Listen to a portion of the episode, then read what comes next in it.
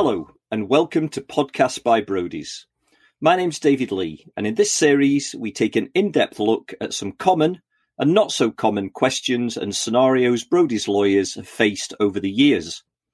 In each episode, we talk to Brodies experts to hear their insights and experiences that allow them to take the right approach when they're asked that deceptively simple but often hugely complex question what do I do if? The focus in this part of the series is on health and safety and land and rural business. And in this episode, we hear from two health and safety experts Senior Associate Victoria Anderson and Senior Solicitor Emma Dyson. They will address a question no one wants to have to ask, but which everyone needs to be prepared for. What do I do if I need to manage an accident at work? So, Victoria, first of all, what do we mean by an accident at work? It can presumably cover many different scenarios. So, can you give us a few? Yeah. So, I suppose the, the focus for discussion is not so much how do I manage the accident, but how do I manage the aftermath of the accident? Now, we are probably all sadly quite familiar with um, accidents at work, be those ranging from minor incidents to cut fingers um, up to the serious end involving fatalities. And it looks different in every single business depending on the nature of your business, the type of activity that you're undertaking. But um, the most common, generally in health and safety terms, come from sectors such as construction or manufacture, where um, people are injured either by machinery or in the course of an operation. So your common ones are falls from height, uh, either parts of the body becoming coming into contact with um, moving or dangerous parts of machinery. So that involves factories, production lines, things like that. But I think what we would really like to to get across to to those listening and uh, to our clients is that it's not just the most serious accidents where you have to have a plan. It is very good opportunity and training to think about even in the less serious circumstances where perhaps you're not going to be involved with health and safety regulators or, and or the police. But all smaller incidents also need to be well managed internally because even small incidents can really shake a workforce up. Okay. So emma talking about that preparation that Victoria's just touched on, what should a business do to prepare? What should they get in place? What systems should they have? And and why does it matter? Um, well, yes, David. I think yes, you can't eradicate all risks of an accident happening in a workplace. Businesses will obviously have systems in place to keep people safe, things like risk assessments, for example. But I think it's important to also still have in place where an accident has occurred uh, something like an emergency response protocol and somebody who is ultimately trained to step into the role of an incident manager if an accident does occur. And as Victoria said, a good emergency response protocol will deal with all types of accidents. So dealing from relatively minor ones up to, you know, potentially very serious ones and, and fatalities. And the response protocol should be bespoke and it should be looking at the type of business that you have, the industry you're in, what kind of risks do exist. And a good legal team will obviously be able to draft something bespoke to you on that with specific advice, particularly as well regarding who you should contact if an accident does take place and the specific regulators you might come across if an accident does take place. And as soon as an accident has taken place, then you have your immediate next step will be to consult your protocol. You might forget uh, to contact important people, such as your insurers, uh, in the immediate aftermath of an accident. And often after an accident, the environment will be chaotic and incredibly stressful for everyone involved.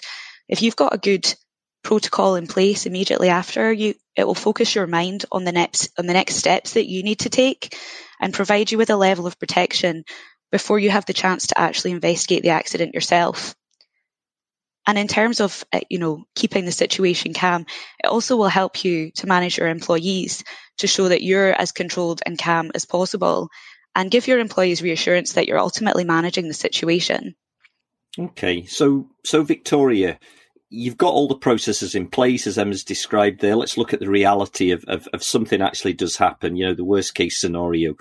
What's that immediate response? What should you be doing in the immediate aftermath of an accident? What about the scene, preserving the accident scene, clearing, making things safe? What are those first steps? I have to caveat all of this by saying it well, almost every single accident will be different in some shape or form to a previous accident you've had. It's very unusual to find two that are identical. So each business will have to react to the circumstances that they are presented with. Now, obviously, the initial priority is care for the injured person. If we are dealing with a situation where the person has been injured, but not fatally so, then you will want to instantly treat the person if possible. So if you have trained first aiders within your business, they need to be notified, brought to the scene. Um, and depending on the level of uh, severity of the injury, you'll be assessing things like whether or not you need to contact the emergency services, whether that's an ambulance. Um, in more serious cir- circumstances, that might require the fire brigade if somebody is trapped. Um, and generally speaking, in terms of caring for the casualty, you will find that when speaking to the responders on the 999 call, they can offer fantastic advice in terms of what you should be doing. You know, um, it is a bit of a judgment call.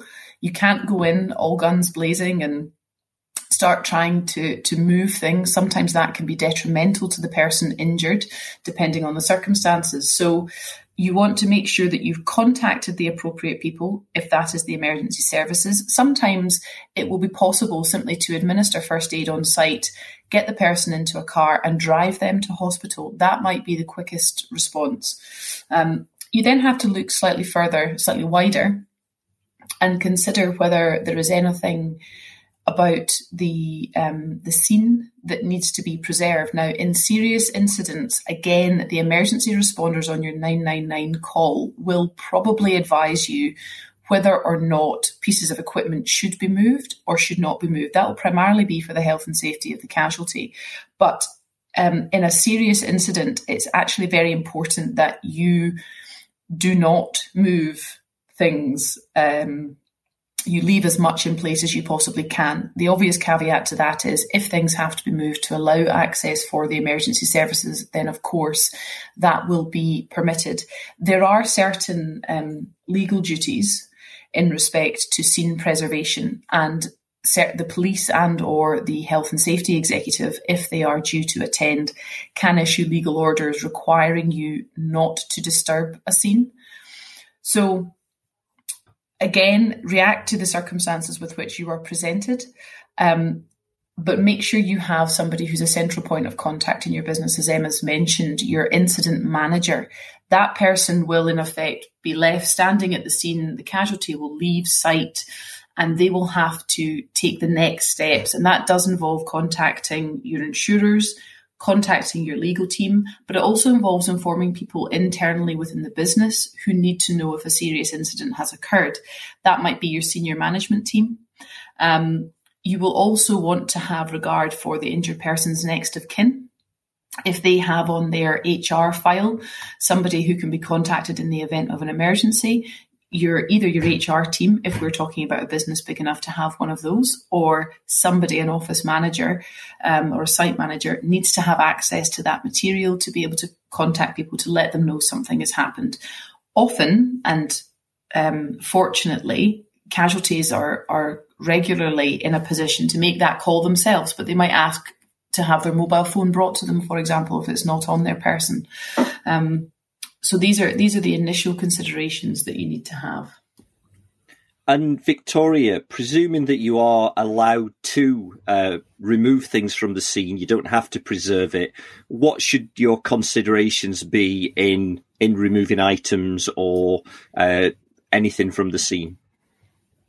So it's important to think about gathering as much evidence as you can as close to the time of the accident. As we all know, memories fade, particularly following something that's been an unexpected or shocking incident.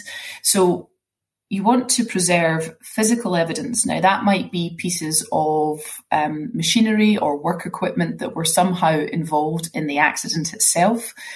Even if the um, police and or the health and safety regulator has been involved in inspecting that equipment already, remember that that's only one half of the story what we'll come on to look at in part two of this podcast is the potential for accidents at work to end up in a prosecution situation. And if that happens to your business, you will have to, or your defense team will need access to the same evidence that the police and or the HSE have examined and they might want to make their own investigations of that. So it's really important to look at things like that. You also want to look at um, the stuff in the background, as we would call it. So things like the documentary evidence involved in the work task.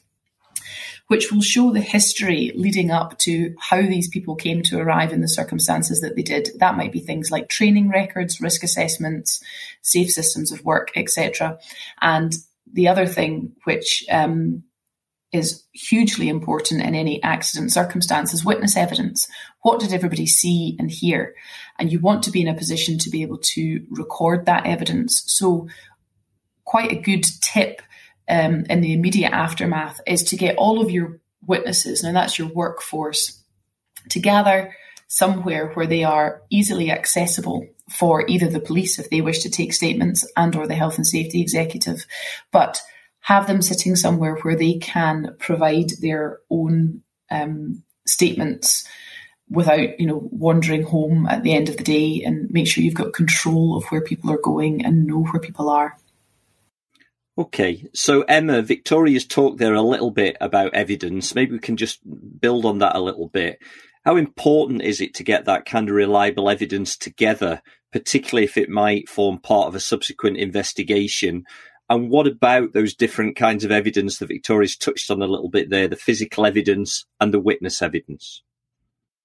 Um, yeah, you're exactly right, David. I think, uh, like you said, the very, very first uh, thing to remember is that when you're gathering the evidence initially, it will form part of an internal investigation for yourselves to understand potentially what has caused this accident, but also that evidence is being gathered to potentially be available to a regulator later on. So um, although it's it's you internally gathering it, it's also looking at what might be gathered by others.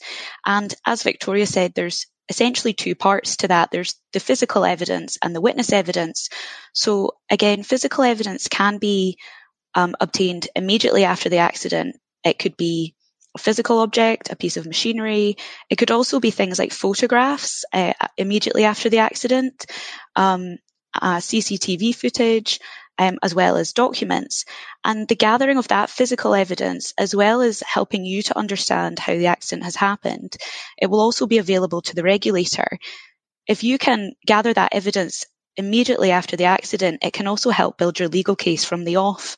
So if you've pre- preserved the scene properly and gathered the correct evidence available to you, then your legal team can also see what's been available to the police or the HSE or the regulator um, and what they have or what they might have access to later on.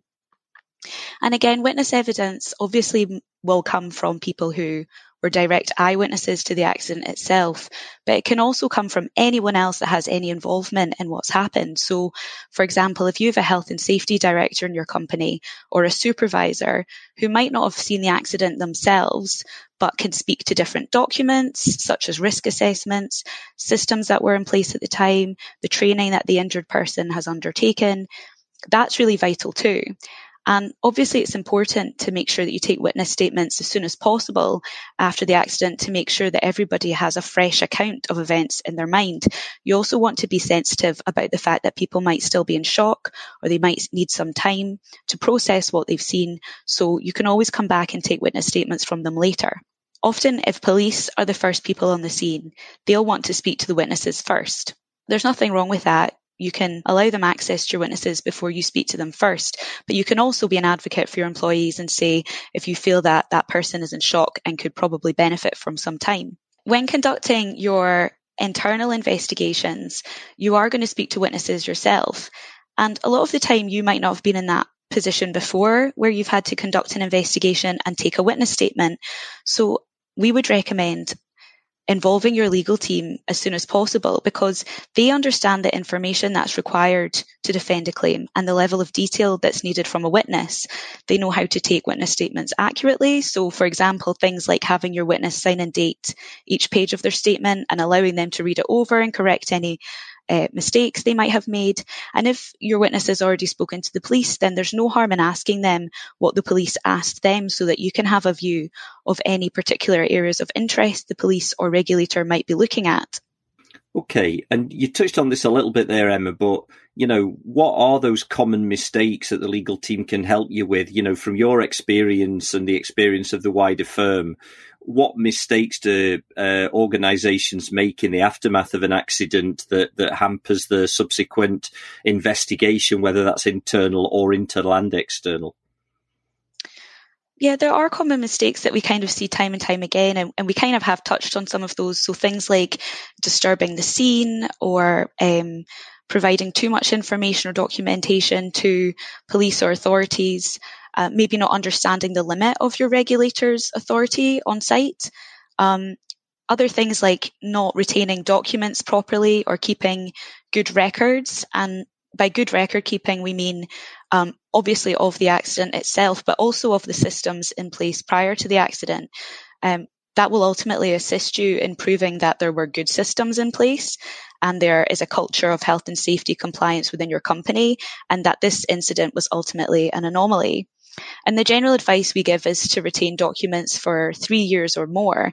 And this is because somebody has a statutory deadline of three years to raise a personal injury claim from the date of the accident.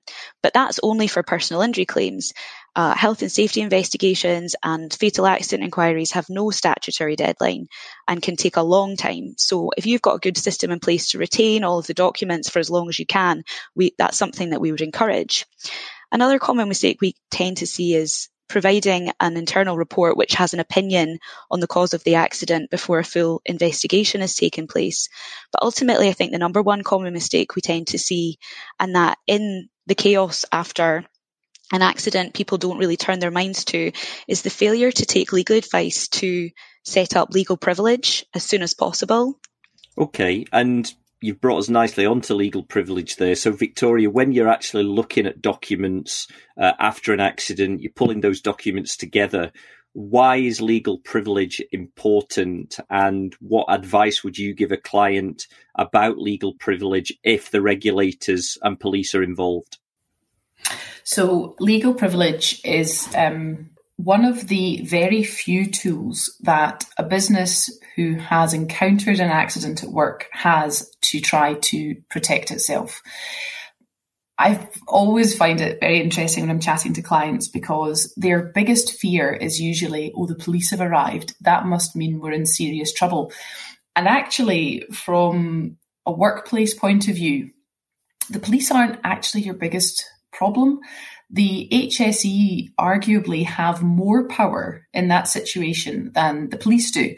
Um, and again, we'll, we'll talk about this a wee bit more in part two of this podcast, but it comes down to the fact that the HSE can enter any premises they wish if they believe that there is a risk to health and safety and that there might be evidence that they can obtain within those premises. The police, however, would require a warrant to do so in most circumstances. So, um, what legal privilege does in a nutshell is it creates a barrier, a veil around a certain class of material. And it's the one thing that the HSE cannot obtain from a company. So they very often will come to a company and say, We expect you as a responsible employer to have carried out an investigation following this accident. Have you done so?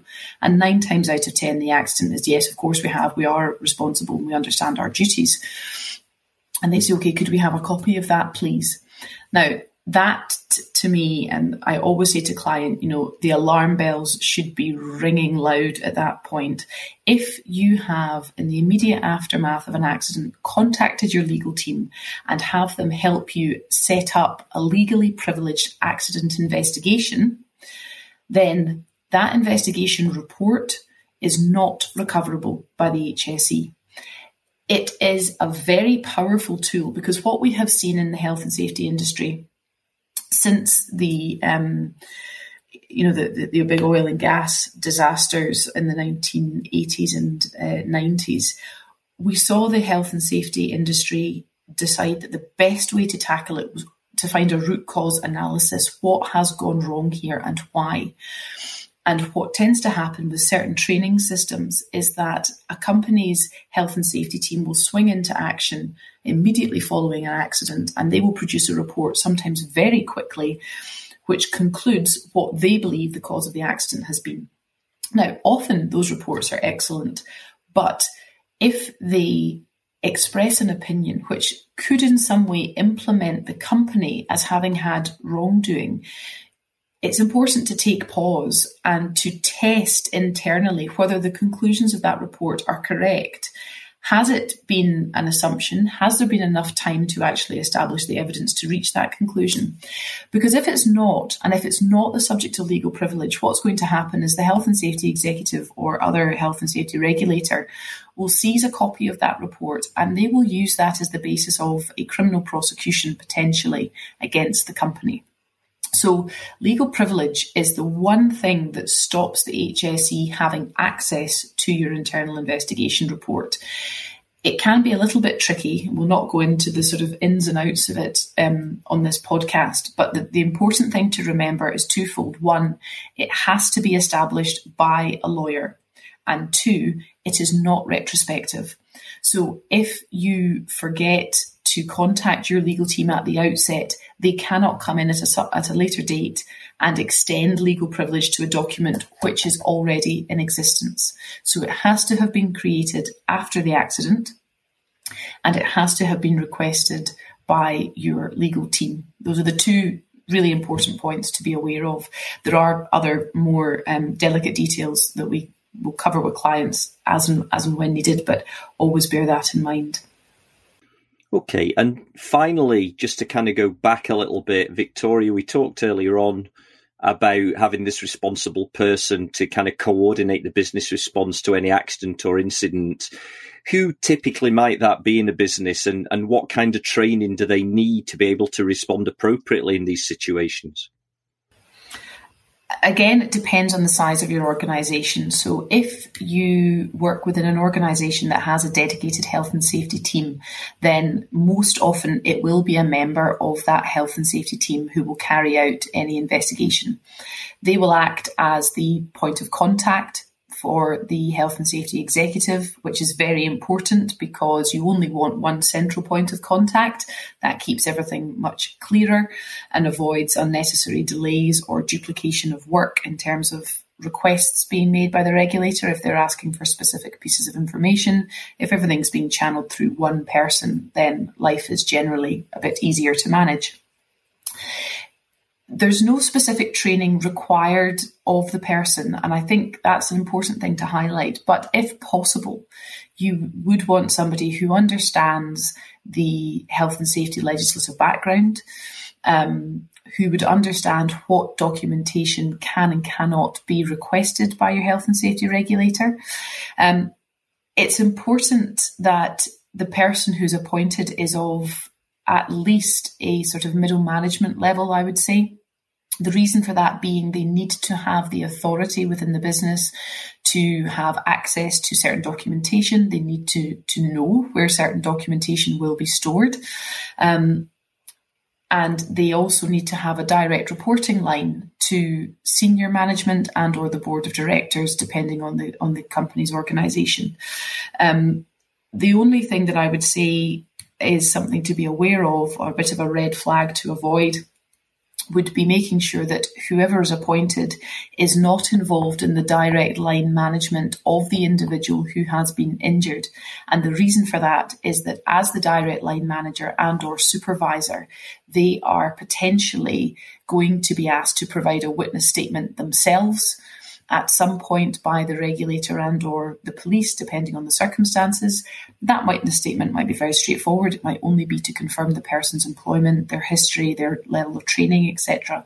But when we take a step back and we look at the potentials for prosecution and why we are investigating this accident to prevent reoccurrence. You don't want any individual witness's knowledge of events tainted by having been involved in an investigation after the fact that has supplemented their knowledge um, as it was at the time that the accident actually occurred.